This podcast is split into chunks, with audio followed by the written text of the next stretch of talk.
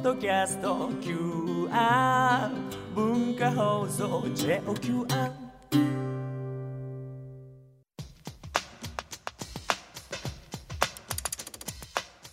大人カレッジ。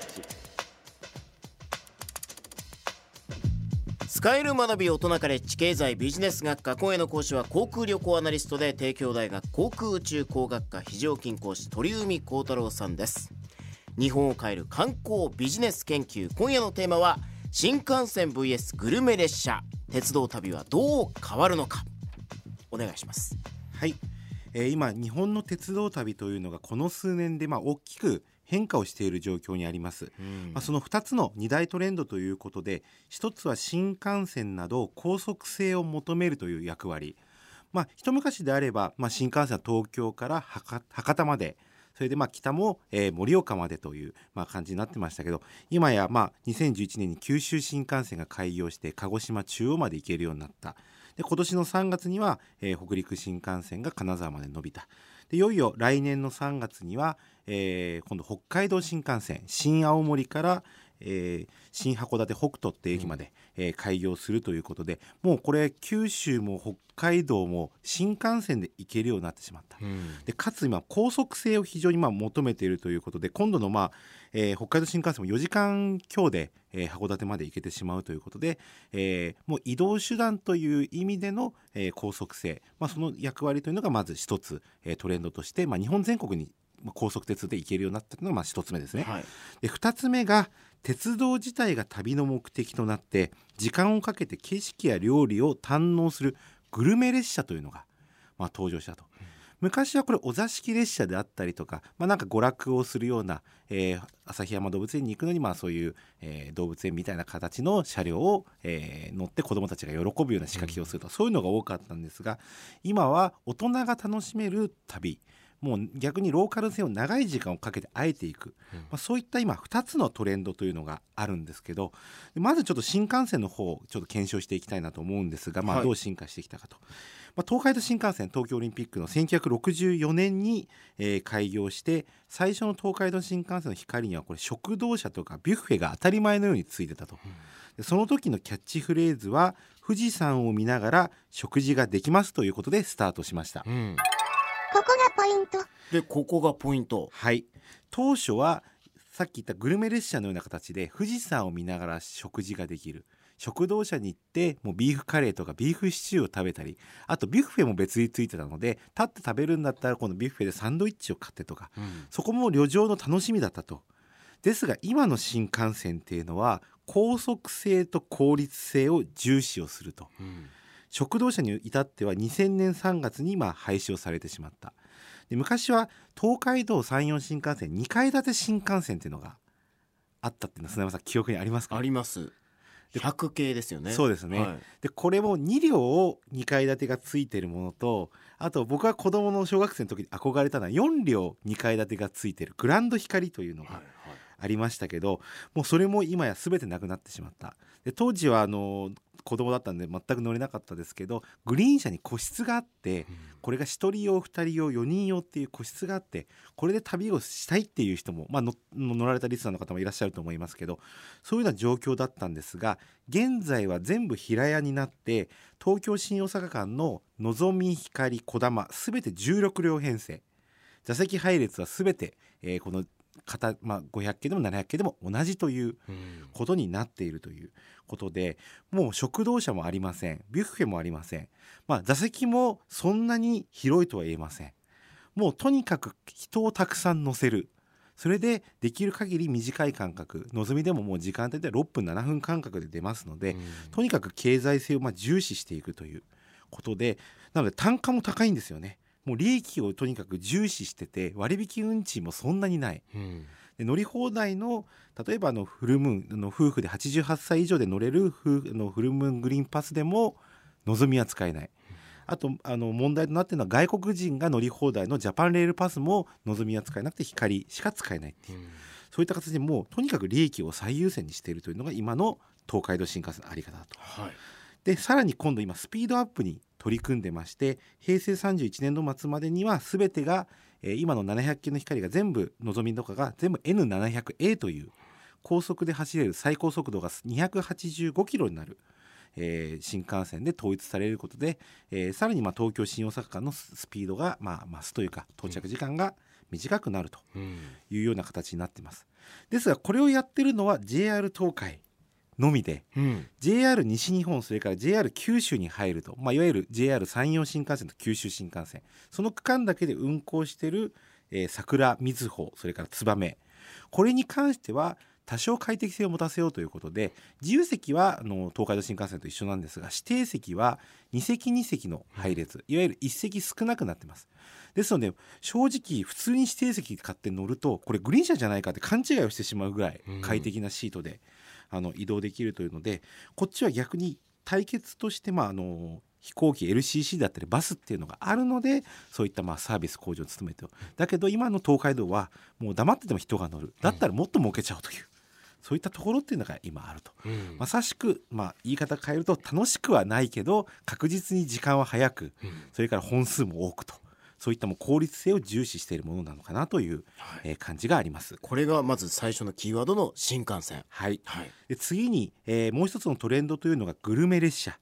でこれは利用者が今、まあ、低迷している在来線それからローカル線を、まあ、地域とともにまあ盛り上げる役割としてこのグルメ列車というのが、まあ、注目されています。その中で大成功を収めたという、まあ、いわゆる最高峰のものになりますが JR 九州の豪華寝台列車七つ星と。うん。これはもうテレビでもものすごく取り上げられて、まあ、九州の中を、え3泊4日とか、まあ、そういったプランで、えー巡るというものでこれは特に九州の地元の地域で、まあのえー作ったものを地域で消費する地産地消のまあ食事であったりあとまあ寝台列車でありながらも寝台列車で泊まる人あと一旦駅にもう寝台を止めて、えー近くの温泉地にまあ宿泊するというコースで3泊4日55万円からします1ね泊2日で25万円から。かなりしますねかなりするんですよ。でこういうのは一過性で1年目だけブームが来て2年目になってくると衰えるかなと思ってたら2年目になってさらに申し込みが増えているということでこれはもう大成功を収めてたと。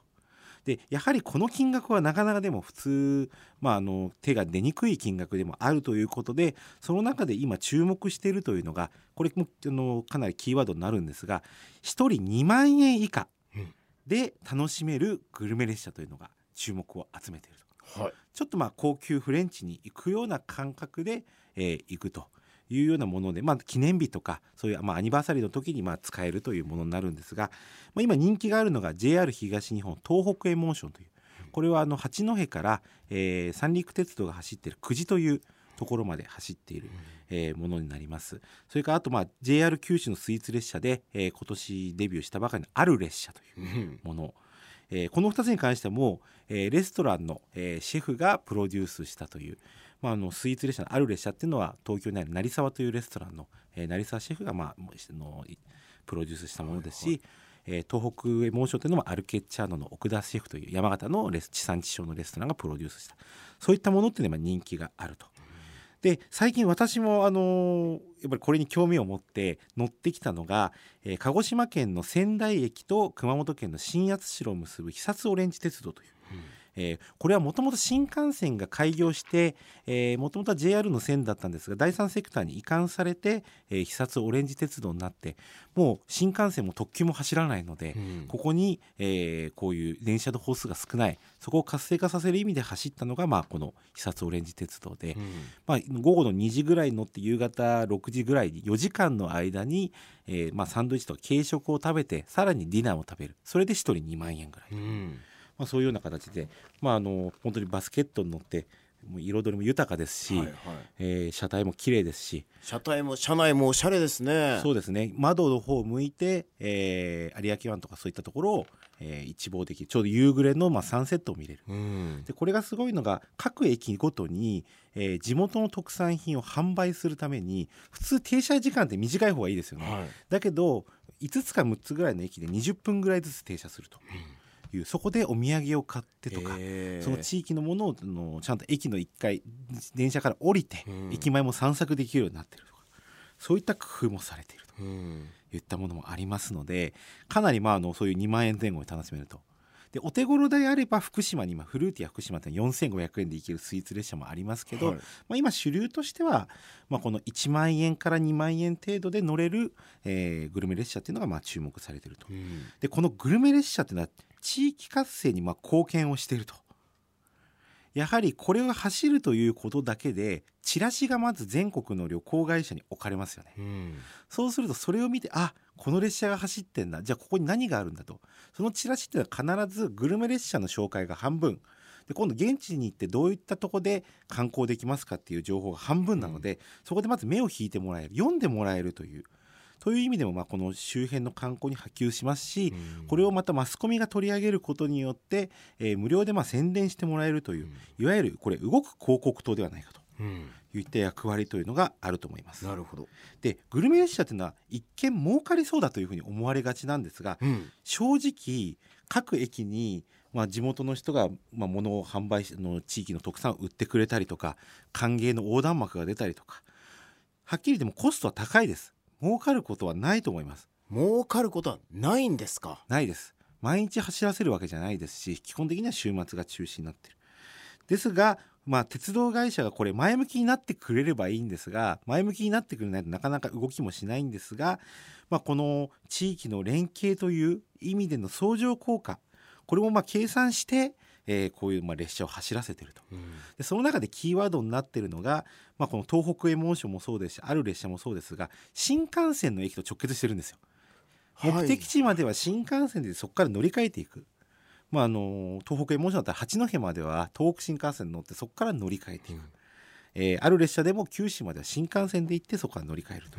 なので実はこれのさっきの新幹線がつながってるんですよね。目的地まではスピーディーに行く。そこから旅を楽しむと新幹線の、まあ、目的を作るわけですね。そうですね。乗る目的を、はい、そうするとそれを見て地域のグルメ列車乗らなくてもさっき言ったように広告宣伝でここ行きたいなと思わせれば、新幹線で乗ってそこで観光してもらえるというそういった部分というのもあるということなんですがまた本当に数年すれば今はこれグルメ列車ブームです次のグルのブーム何来るか分かりません。でももうそろそろ考えていかなければいけない。社内で何かまた違ったことをやるかもしれない。スポーツをやるかもしれないし、えーそういったことも含めて企画企画列車を考えていかなければいけない、まあ、世界だと結構ワイン列車とかそういうのがまあ多いんですけどこの高速鉄道でありかつグルメのレベルも高いもう本当にフレンチのレストラン行ってるような味を出しているというこういうものを世界に発信していくことになれば、えー海外の人も乗っていく。で海外の人も宣伝してくれれば日本イコール鉄道が観光になってくると、そういうのも発信できると。で今羽田空港でも成田空港でも関西空港でも、えー空港に到着するとこのジャパンレールパスという乗り放題を買うための列が長い列ができてます、これ数年前では考えられなかったことですですのでそういったところにパンフレットを置けばもうそれで発信できる、ですのでチャンスはありますのでまあ、次の本当に、えー今はこれ日本人向けのが多いんですが日本人外国人両方が楽しめる企画っていうのをこれから考えていかなければいけないのかなというふうに思います。はい。さあまあ最後に提言もありましたがこの後さらにちょっと具体的にさまざまなことを具体例を挙げながら聞いていきたいと思います